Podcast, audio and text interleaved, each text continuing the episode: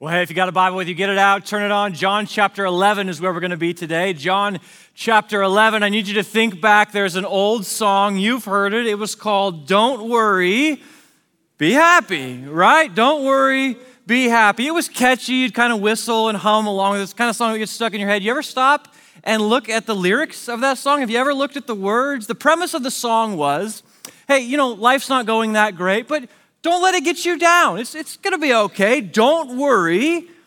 Be happy. But the lyrics are kind of funny. I mean, some of the things that it talks about in this song that you're supposed to be happy about, I, I, I'm not so sure. Let me, let me read a couple of them for you. It says, in this song, it says, You ain't got no place to lay your head because somebody came and took your bed. But don't worry, be happy. It says, the landlord says that your rent is late. He might have to litigate, but don't worry, be happy. It goes on and it says, You ain't got no cash, you ain't got no style, you ain't got no gal to make you smile, but don't worry, be happy. I don't know about you. I mean, just us talking here. If you have no money, no companionship, you're being sued, and someone took your bed, I, I, give you permission to worry a little bit. Like you can start to worry about that a little bit. Those are real things, right? When I look at the life of Jesus, his life on earth reminds me of this song. Jesus had no place to live. He had no money. His family rejected him. He was mistreated. He was misjudged. Eventually, he would be murdered. When you look at the life of Jesus, you can't go, oh, Jesus, those are small things. Don't let it get you down. Don't worry about it. Just just be happy. No, Jesus' life was really hard, and at every turn it seemed like it got more and more difficult. And yet, there's this pattern throughout Jesus' life, and we see it come up over and over and over again that Jesus chooses to be grateful. He's got no money, he's got no place to lay his head, and yet somehow Jesus is going to choose to be grateful. Today, what I want to look at, the story that we're going to look at today, we're going to say, what is it that makes Jesus so grateful?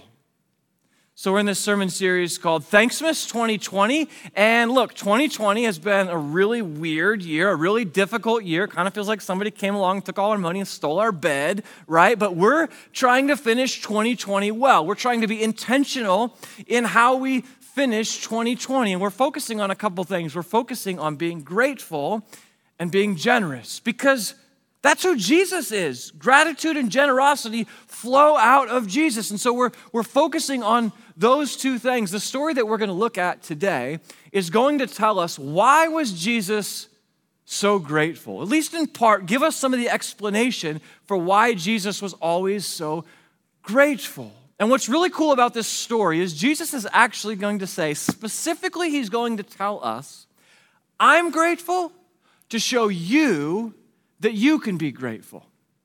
So let's get into it. John chapter 11, it's probably a story that uh, you might be familiar with it. There's a guy named Lazarus, and Lazarus has two sisters, Mary and Martha, and they're friends with Jesus. They're all really good friends with Jesus. And so when Lazarus gets sick, they send word the family sends word to Jesus hey, this, this guy's really sick.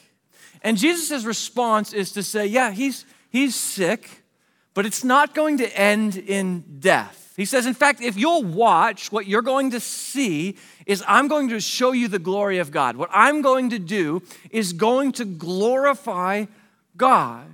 And the Bible says that Jesus really loves Lazarus. They're really good friends. And it's kind of weird then because when he hears that Lazarus is sick, Jesus doesn't run to his house. You might think that Jesus would go, Oh, let, let me go over there. I mean, we know that Jesus has the power to do these incredible things to heal people. You would think that Jesus is going to go, Let's go, let's go and heal my friend Lazarus. But he doesn't. The Bible says that he stays right where he is. In fact, he stays there for two days.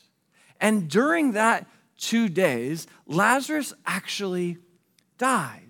And it's just weird because you read it and you go, Really? Jesus? I mean, you could have done something, but you let him die. Finally, Jesus does go to see the family. And by the time he gets there, Lazarus has been dead for four days, and his sisters are ticked. I mean, they keep saying to Jesus, If you would have been here, if you would have come here, you could have done something and everything would be okay. Martha is furious.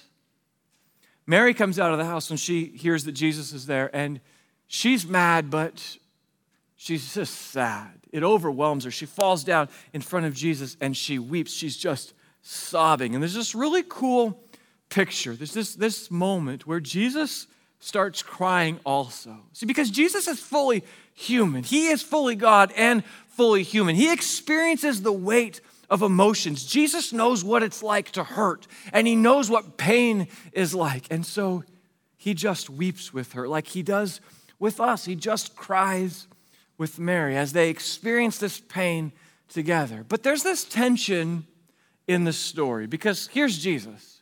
And we know what Jesus is capable of. We've seen it. Jesus can turn water into wine. Jesus can cause someone who's paralyzed to walk. Jesus can give hearing to the deaf. He can give sight to the blind. He has that kind of power. And the people are looking at him and they see that he has this compassion. I mean, he's, he's crying and they, they know that he, he loves this family. And yet, why didn't he do something? If he had the power to do something and, and he's emotionally attached, why didn't he do something? I mean, his disciples have seen Jesus heal from miles away. Why didn't he just snap his fingers and Lazarus jumps out of bed and he's fine? He could have done something. And it's so interesting what Jesus does, what his response to all of this is. He finally he makes his way to the grave of Lazarus, and we'll pick up the story in John chapter 11, verse 38. And it goes like this. It says Jesus, once more deeply moved, came to the tomb. It was just a cave with a stone laid across the entrance. Take away the stone, Jesus said. But Lord, Martha said, the, the sister of the dead man, by this time there is a bad odor, for he has been there for four days. But Jesus responds and he says, Did I not tell you that if you believe, you will see the glory of God? And so they took away the stone. Stop there. You got to get the scene right in your head. Jewish funerals at the time were, were, were quite the event. They would last for like a week, and the family would hire professional mourners. They would hire people whose job it was to come out to the grave, to come out to the tomb, and just cry and mourn. And they would wail, and they would sing these incredible songs of lament. And so when Jesus gets there, that's also going on, and there's a crowd that is probably formed. And Jesus is bold enough to say, Hey, Move away, the, move away that stone that's in front of the grave. And they all go, Whoa, whoa, whoa, whoa. That dude's been in there a while. Like, we don't want to do that. This is the Middle East, right? It's hot, it's humid, and there's a dead body in there. They don't have the burial techniques that we have today. Like, they roll away that stone, they push that stone away, it's going to be funky in here. And he, they're going, like, do not, whatever you do, do not move away that stone. But Jesus reminds them, He says, You're going to see God's glory if you will trust me, if you will listen to me. This whole thing is going to bring glory to God. Watch what He does.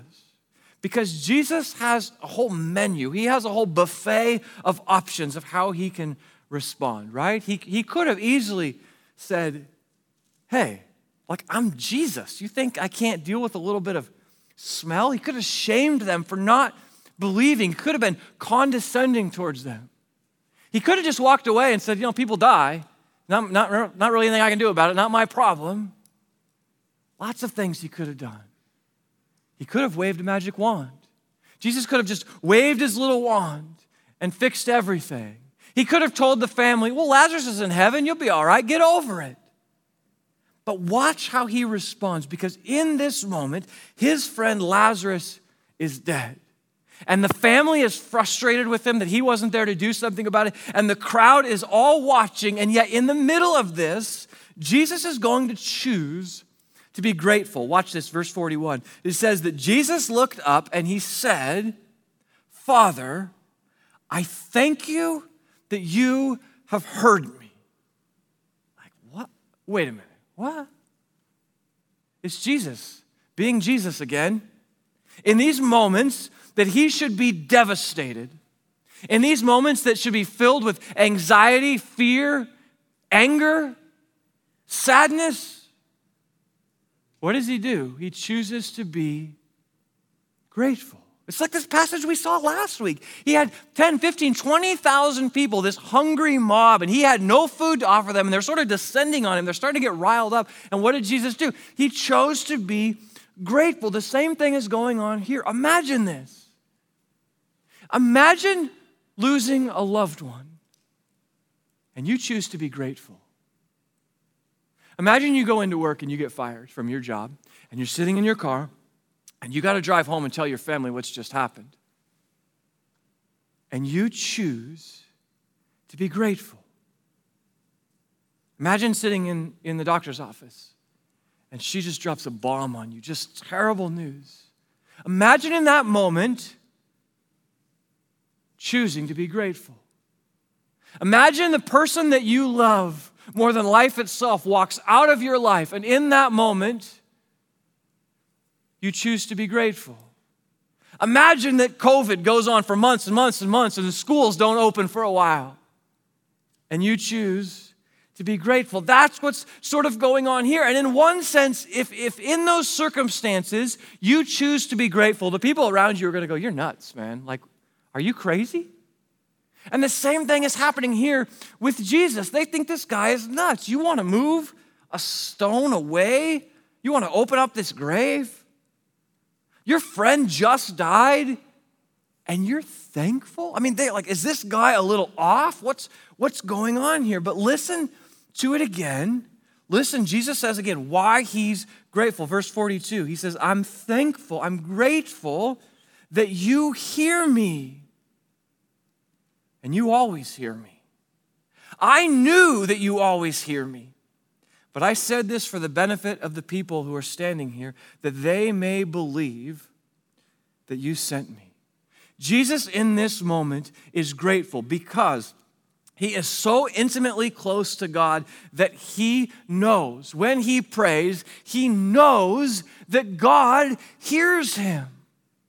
Thank you, he says, thank you, God, that you're so close to me, that you hear me when I pray. You hear my prayers. Jesus' gratitude in this moment has very little to do with his circumstances because his circumstances are bad. Jesus' gratitude in this moment has very little to do with the fact that he's about to bring a dead guy back to life. God is about to show his power and bring a guy back to life. But that's not what this is about. This is about the fact that God is so close that when he speaks, when Jesus speaks, God hears.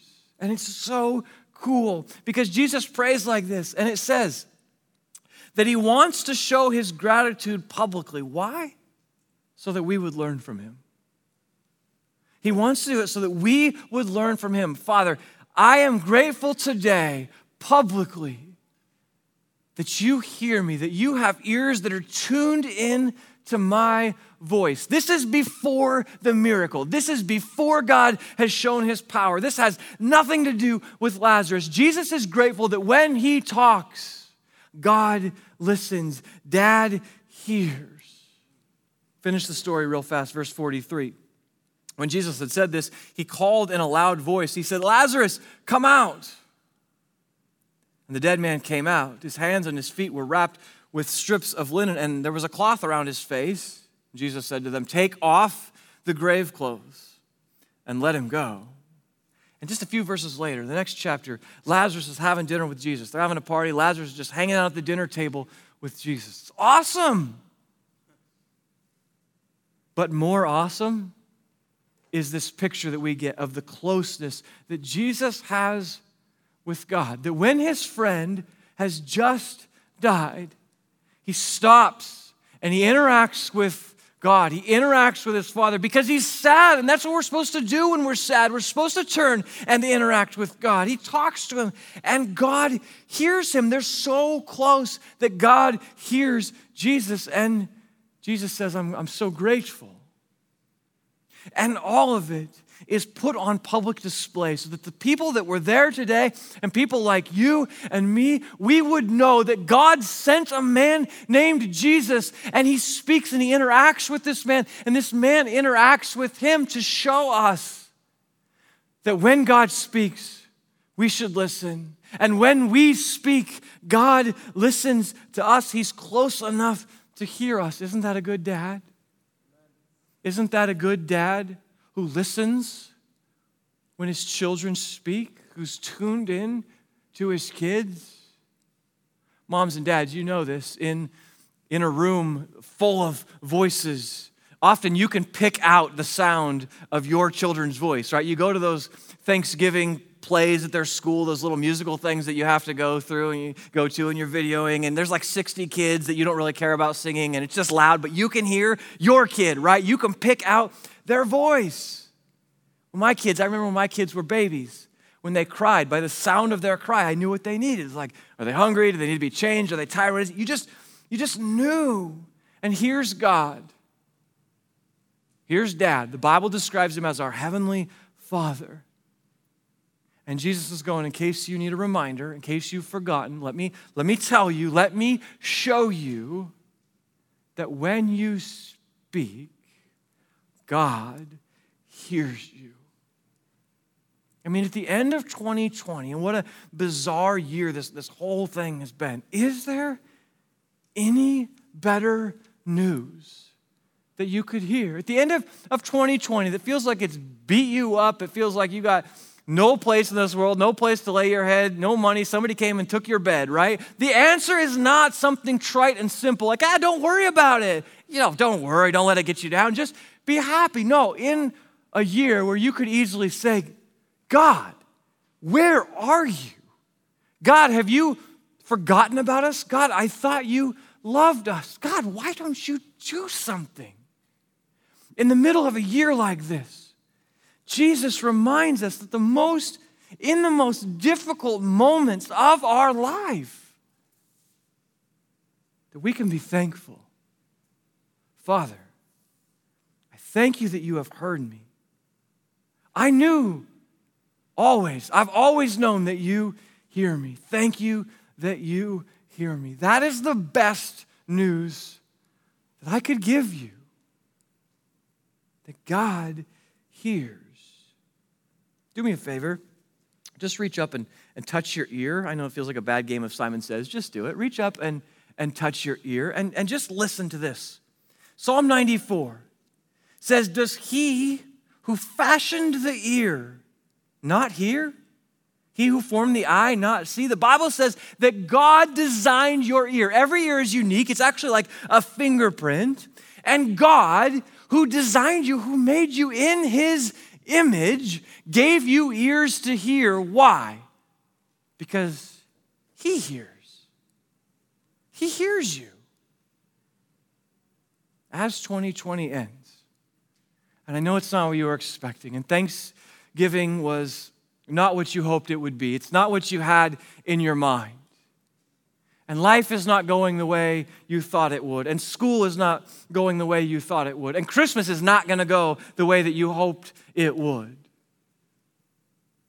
Can you say, like Jesus said, can you say, I'm thankful that God hears me and always hears me? Can you say, I am grateful that the creator of the universe hears me when I speak?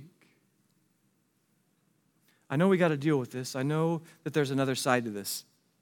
I know that there's a skeptical side of us. I'm a skeptic, so I know it. I know that there's a skeptical side of this that right now, what you're thinking, you go, okay, cool. Got it. I hear you. God hears me. That sounds wonderful. I probably should be grateful for that. Cool. But okay, then why does it feel like He never answers me? Why does it feel like, I know we got to deal with this. Why does it feel like God doesn't hear me? Or if He does hear me, he, He's not listening. He doesn't answer me. So is he cruel? Is he, what's the deal? What do I do when God doesn't hear me or it feels like God doesn't hear me because he's not answering. I want to deal with that side of it as well because I want you to be confident and be grateful that God hears you. So flip left in your Bible to your left to Luke chapter 18, if you got it there in front of you. Luke chapter 18, just a few pages earlier. Because Jesus is going to tell a story. Jesus really wants you to know that God hears you. And Jesus knows that we have doubts, and Jesus knows that we're skeptical. And so he tells us a story to show us what we do when it feels like God isn't answering us. Listen to this Luke 18, right from the top. Jesus told his disciples a parable to show them that they should always pray and not give up. Here's the story he tells. He said, In a certain town there was a judge.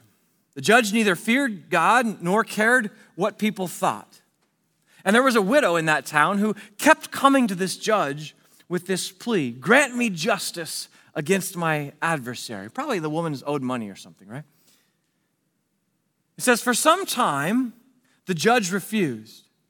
But finally, he said to himself, Even though I don't care, uh, I don't fear God, I don't care what people think, because this widow keeps bothering me, I will see that she gets justice so that she won't eventually come and attack me. Jesus said, Listen to what the unjust judge says. Will not God bring about justice for his chosen ones, for those who cry out to him day and night? Will he keep putting them off? I tell you, he will see that they get justice and justice quickly. Here's what Jesus is saying about this. When it feels like God is not listening, keep asking. Keep asking.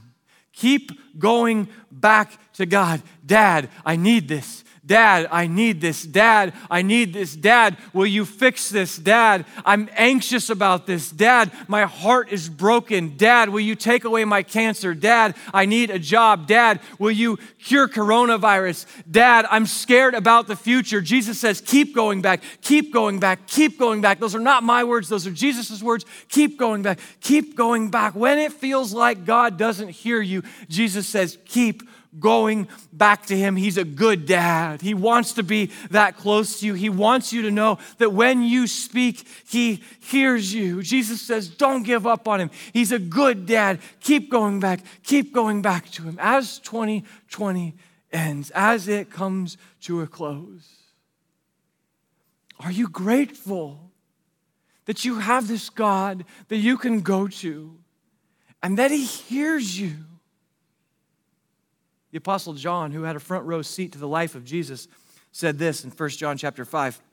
He says, This is the confidence that we have in approaching God, in going and talking to God.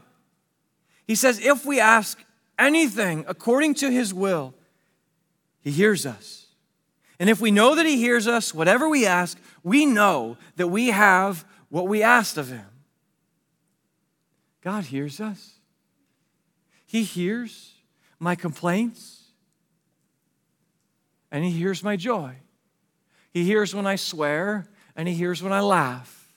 He hears when I shout for celebration.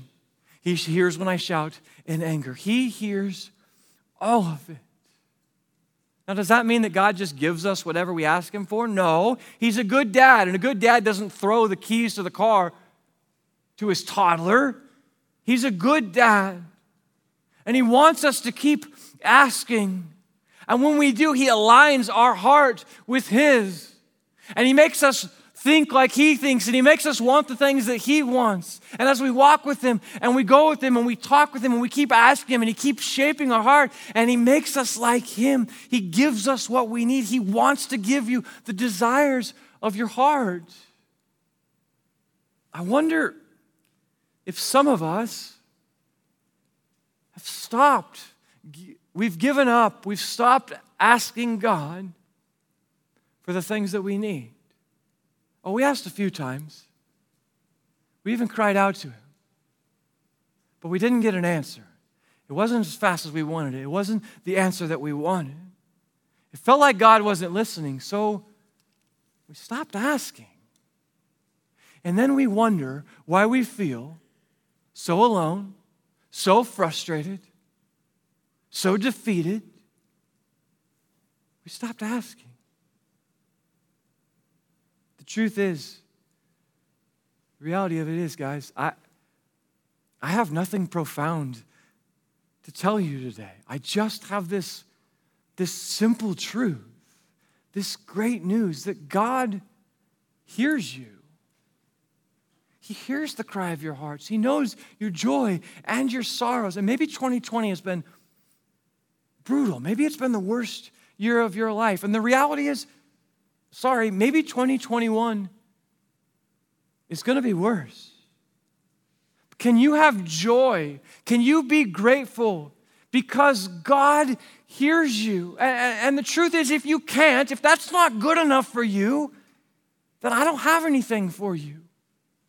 But the God of creation, when you speak, when you call Him, when you talk to Him, His ear is tuned to your voice and He hears you. And Jesus says, when it feels like He's not listening, He says, Here's the invitation. Come on, keep asking, bring it. Just keep asking, keep asking, keep asking. Even to the point, He uses example, even to the point where you might feel like you're annoying God, you're bothering God with the same old request. Jesus says, No, no, He hears you. Keep coming, keep coming, keep asking. Can you be grateful that God hears you? A couple things I want to tell you about, and then we'll get you out of here as we finish up 2020 just as a church family. Part of being grateful and being generous, the reason that we're grateful and generous is because we have this confidence in Jesus, right? Because we, we trust Him. So we're willing to sacrifice and live generously because we trust Him. But part of trusting Him is getting to know Him, it's spending time with God. And so we want to help you spend a few minutes with God this Christmas season. We have something for you. We have an Advent devotional for you. If you're here on campus on your way out before you leave today, you can grab a copy of this. We also have it online on our website. If you're an electronic reader or you're joining us online, you can download a copy there. This is going to walk you through the Christmas season. You know what's so cool about Christmas is we're on, we're on this side of Christmas, but for centuries, people waited for Christmas to come. What was that like? Eventually, it did come. I think this devotional sort of takes a look at all of that. And so I think it's, look, it's really simple. It's a daily uh, bit of encouragement for you, and it can walk you through the Christmas season. And so you can grab one of those on your way out today, or you can get that online, and hopefully that will be helpful to you over the next number of weeks. One more thing we are ending 2020 uh, as a church family. We're ending it with something that we're going to call the Thanksmas 2020 Challenge. See, we can coast to the end of the year, it's an option, but we want to end the year uh, really intentionally. And so we have the Thanksmas 2020 Generosity Challenge, and here it is. There's two parts to it. One, this is the first part. I'm challenging you over the next 20 days to send 20 texts, letters, notes of encouragement. I don't care if you send one a day for 20 days, I don't care if you send 20 all at once. I'm, I'm challenging you and encouraging you to reach out. You know what? And do it in written form. Reach out to somebody, write something to somebody to encourage them because you think 2020 has been a bad year for you. Maybe it's been a worse year for some of the people around you, some of the people in your circle. Reach out to them and encourage them. Send them a text, send them a note, send them snail mail. I don't know where you buy a stamp, you'll have to figure that out yourself. I think they still do snail mail. Send them some sort of letter and just be an encouragement to them. The second half of it we're doing as a church family, and I think this is really cool. You ready? Over the next 20 days, we want to collect 2,020 gift cards that we can use to bless a couple of our local ministry partners. We want to collect, at the end of 2020, we want to collect 2020, 2020 gift cards that we can give to families at Robb Middle School and to the Kindness Project, which is a local organization we work with that works with local foster families. We want to get a bunch of gift cards so we can bless people at the end of the year. So here's what we're recommending. You can do what you want, but here's what we're recommending is $20 gift cards. We need 2,020 $20 gift cards. Now, maybe your family, you go, okay, cool. We can do one, or maybe you could do two or three. Maybe your family could do 10 of those. Maybe your family needs to be stretched this year. Maybe your family, your household could do 20 $20 gift cards. I, I don't know. Talk about it. And let's be a blessing. Let's end the year blessing people. Here, here, here's what you do if you're in. If you want to be a part of this, here's what you can do. You can text the word thanksmas to 97,000. That's your way of saying I'm in because we want to encourage you throughout the month. We want to give you some ideas about how you can encourage people. We want to be able to track how many gift cards that we're getting that we're going to be able to bless people with. And from now until Sunday, December 20th, you can bring gift cards. You can drop them in the offering uh, boxes around here. Or if you'd rather just give, you can give online on our website. There's so many more details about this I'm probably missing. Go to our website, faithchurchlv.com. You can learn all about this Thanksmas generosity challenge, but let's not end the year just sort of wallowing in what a crummy year it's been. Let's end it. Let's finish it well. Let's end it intentionally and be people who are grateful in our hearts and we turn that outward towards generosity that blesses other people. You with me? Let's do it. Pray with me. Our Father and our God, we are so grateful that you hear us from your throne, from on high. God, you hear us. You're not too distant. You're not too busy, preoccupied with other stuff. But you hear us, God. God, at the sound of my voice today on campus, watching online, there are many of us that are carrying a burden a burden that has gotten too heavy, too big for us to carry on our own. And so, God, right now, we're giving it to you. We're pushing that burden over to you and saying, God, carry this for us. We can't carry it anymore. God, thank you that you hear us. Maybe we've asked you before. But God, it felt like you didn't hear because we felt like we didn't get an answer. But we're going to trust you. We're going to choose to trust you that you hear us, God, that you formed us in your image with ears to show us that you're a God who hears. God, thank you for this example of Jesus who can journey through life. And his life is really hard. And he doesn't dismiss the difficulty, he doesn't dismiss how hard it is and go, oh, don't worry, I'm just going to be happy. No, Jesus says, I'm grateful because of the connection and the intimacy, God, that I have with you. God, make us like him. Make us like Jesus, that we can be grateful in the midst of our circumstances. Grateful for this incredible news that you hear us. Father, thank you for Jesus. Thank you that he went to the cross. He died to take away our shame, to take away our sin that we could never deal with but He took it. He lost His life so that we could have life. God, thank you for Jesus. We pray these things in His name. Amen.